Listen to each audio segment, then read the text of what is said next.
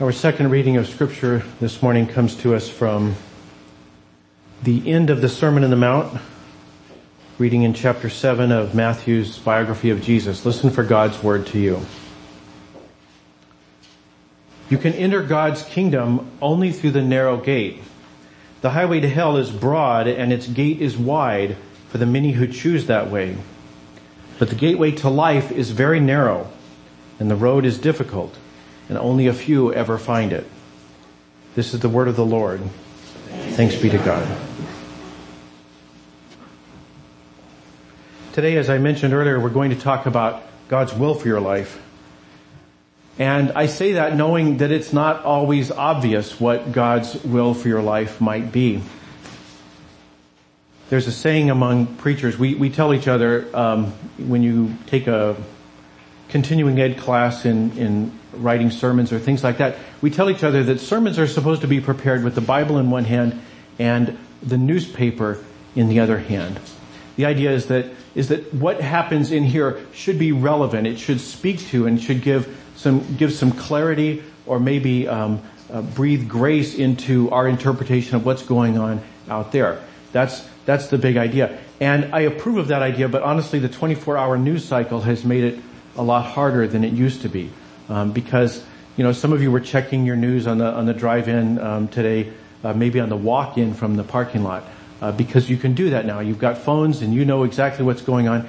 And as a pastor, I sometimes have, have said, you know, God, I could have preached on that. That's, that's, um, that's news that I know a lot of people are going to be concerned about.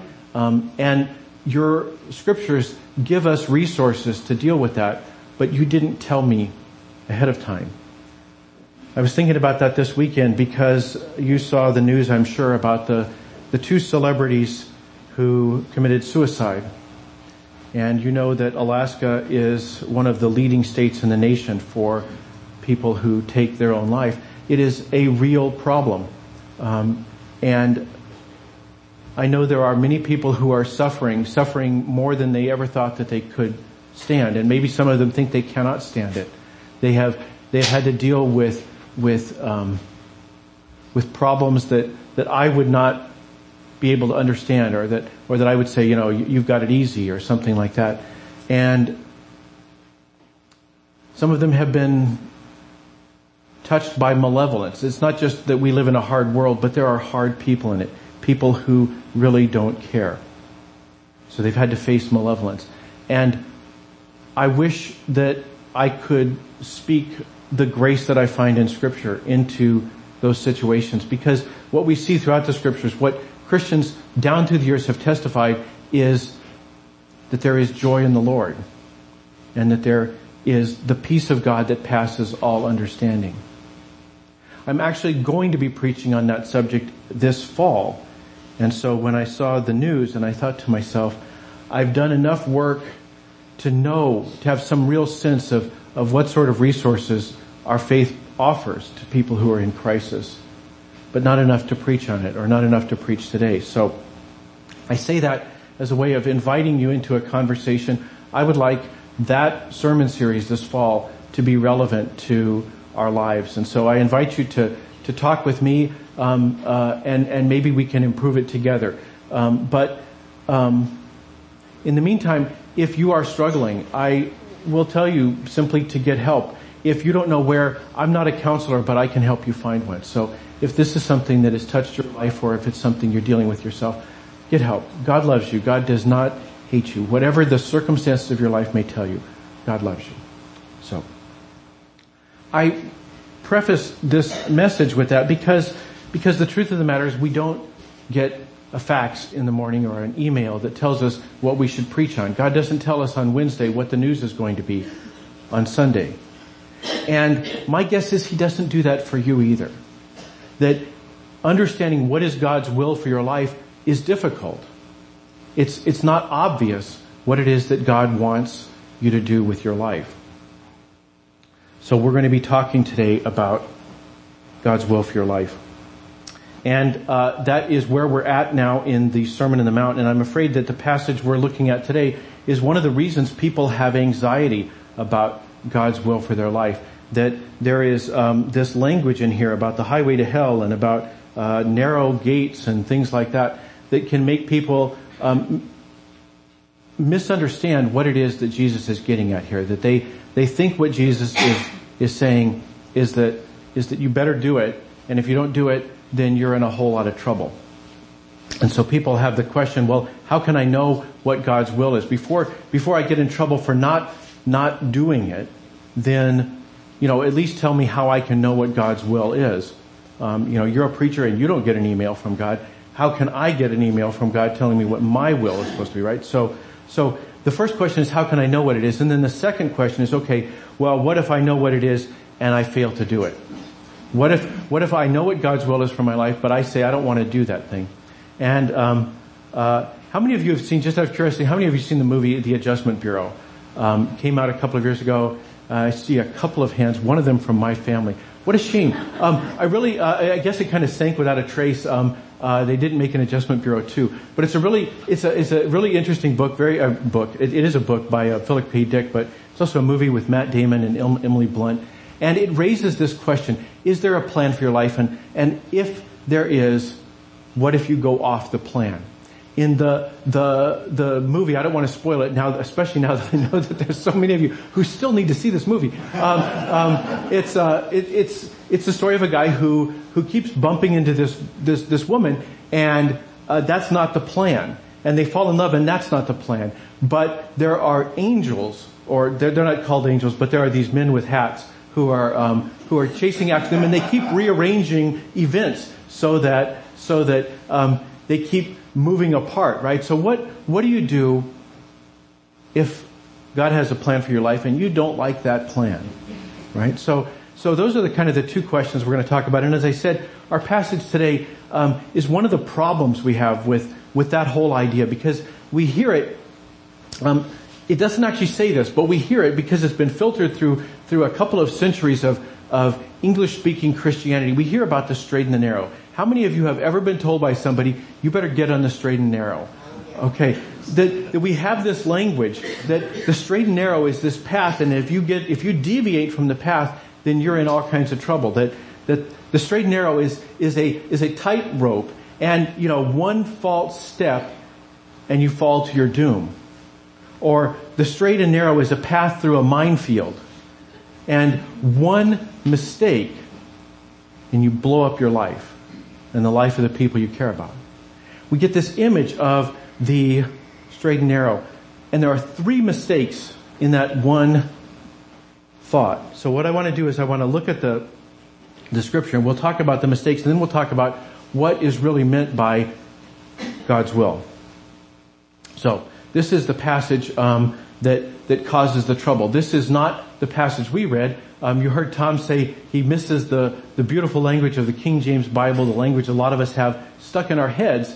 Um, and we do because it is, it's very poetic, it's very beautiful. And so we hear this because straight is the gate and narrow is the way which leadeth unto life and few there be that find it. Now, what we actually read was this. You can enter God's kingdom only through the narrow gate. The highway to hell is broad and its gate is wide for the many who choose that way. But the gateway to life is very narrow, and the road is difficult, and only a few ever find it. So, where are the mistakes? Well, the first mistake is that we hear the word straight, but we get the wrong straight. Jesus is not talking about strait like a line. He's talking about straight like, well, like this. The um, this is this is an ape. It's the only ape native to Europe. it is the Gibraltar ape. And that tells you where this picture was taken. You can see um, Africa and Europe in a single in a single glimpse because the Mediterranean Sea is so narrow at that place. You can actually see across the Mediterranean Sea, and and um, maybe some Weezer fans in the audience. So um, so. Uh, uh, so you can see across the Mediterranean Sea because a strait is a narrow place. A strait is a narrow place. Jesus is not saying that there's a straight path you better walk it like a tightrope. He is saying, he's saying that there is a narrow gate that you need to get through. So the first thing he says is it is not a straight path. He says it is a narrow gate. But then there's another word. In the King James Bible, I'll, I'll I don't know, I don't, can we go backwards a couple of slides to the King James? I haven't figured out how to do that. Thank you. Alright, so what does he say? He says strait is the gate, strait without the GH, strait, narrow is the gate, and narrow is the way. Well, unfortunately, 400 years ago, the word narrow meant something different too, and it meant strict or difficult. So in, it's from an Old English word, and uh, the best example I could think of of that, where we have kind of the same idea, right? We can understand how narrow came to mean, you know, tight, right? But it really means you're just in trouble, right? So so Pooh is stuck there in the um, in the in the hole, and he's in a narrow place because he's in trouble, right? He's in he's in trouble, but he's also in a narrow place. And over time, in English, narrow came to mean narrow, just like straight came to mean something it's not even related to. So so Jesus is saying exactly what we read in our modern translation. And we don't get it if we stick to the King James Bible. He says you can enter God's kingdom only through the narrow gate. He says the gateway to life is very narrow and the road is difficult and only a few ever find it. But there's another mistake, and this one isn't in the language, it's in the way we interpret the language. Jesus says, enter God's kingdom and leads to life.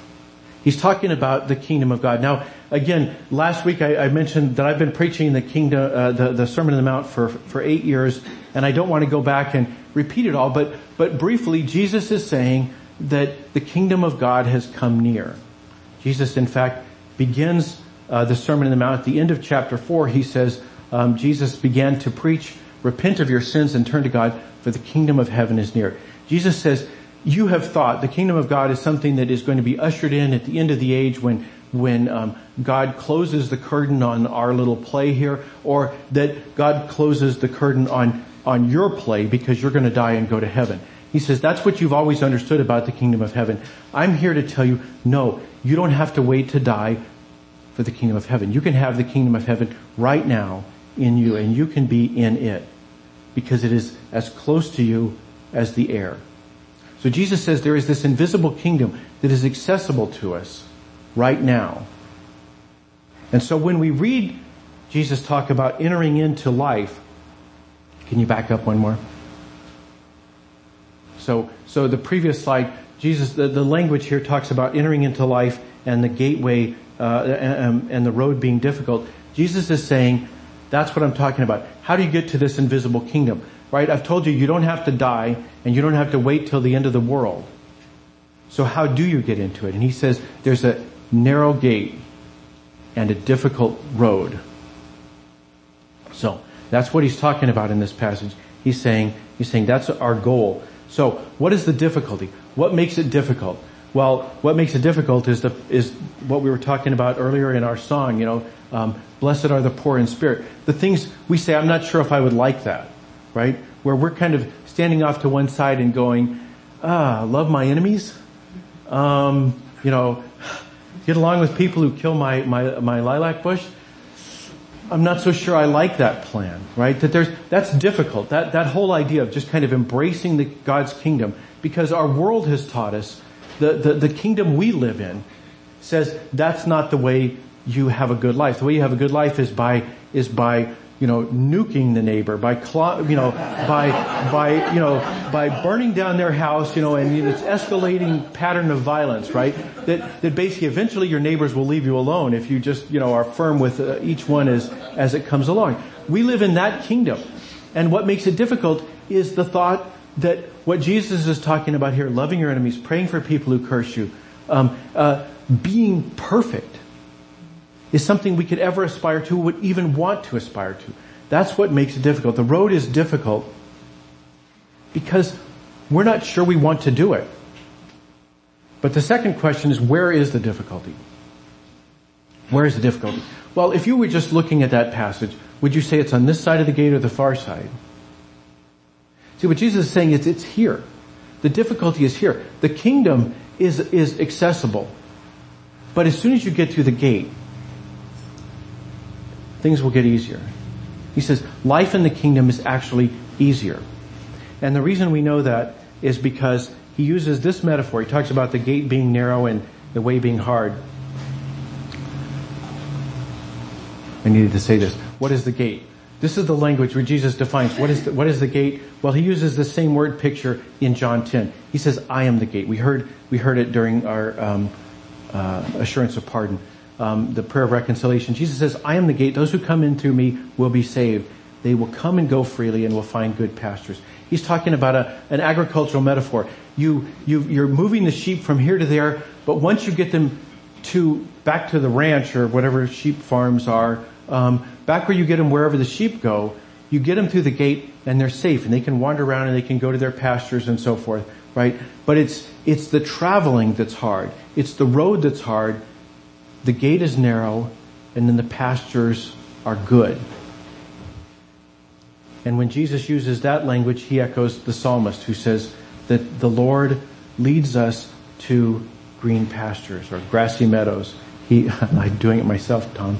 Um, he lets me rest in grassy meadows. He leads me to restful waters. He keeps me alive.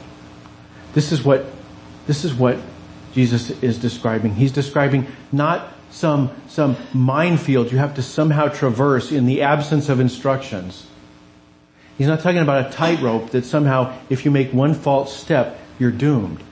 Jesus is saying the road is hard, but come to me, come to the gate, because on the other side is a big pasture. Or I like this image, a big canvas. Uh, the writer Donald Miller, he says, he says, we think of our lives as that narrow path. But he says, really, it's a great big canvas. And the reason for that is God wants you to paint something beautiful on it. God has, God has designed you to be creative and he wants you to take that page and write a great story or take that canvas and paint a beautiful picture with your life. And the reason I like that image is because it reminds me of the passage we heard from Genesis. God has made Adam and there's no suitable helper. So what does God do? God makes a bunch of different animals. He makes the giraffe and so forth, but they don't have names. They're just assorted animals. And God brings them before Adam and says, I want you to be a part of this. I want you to exercise your creative gifts. I made you, Adam, in my image. And I am a creator. And so therefore, you are a creator. I want you to come up with a name for this tall spotted thing, giraffe. Excellent name, Adam. Okay, what do you call the thing with the sharp horn on its nose? Rhinoceros? That's an excellent name. And from now on, those are their names. God wants you to be a creative person. God does not want to restrict your choices to some narrow path, some minefield that you have to traverse. God wants to lead you to a broad pasture. God wants you to come to the gate that is the gate to the kingdom of heaven, the gate to eternal life.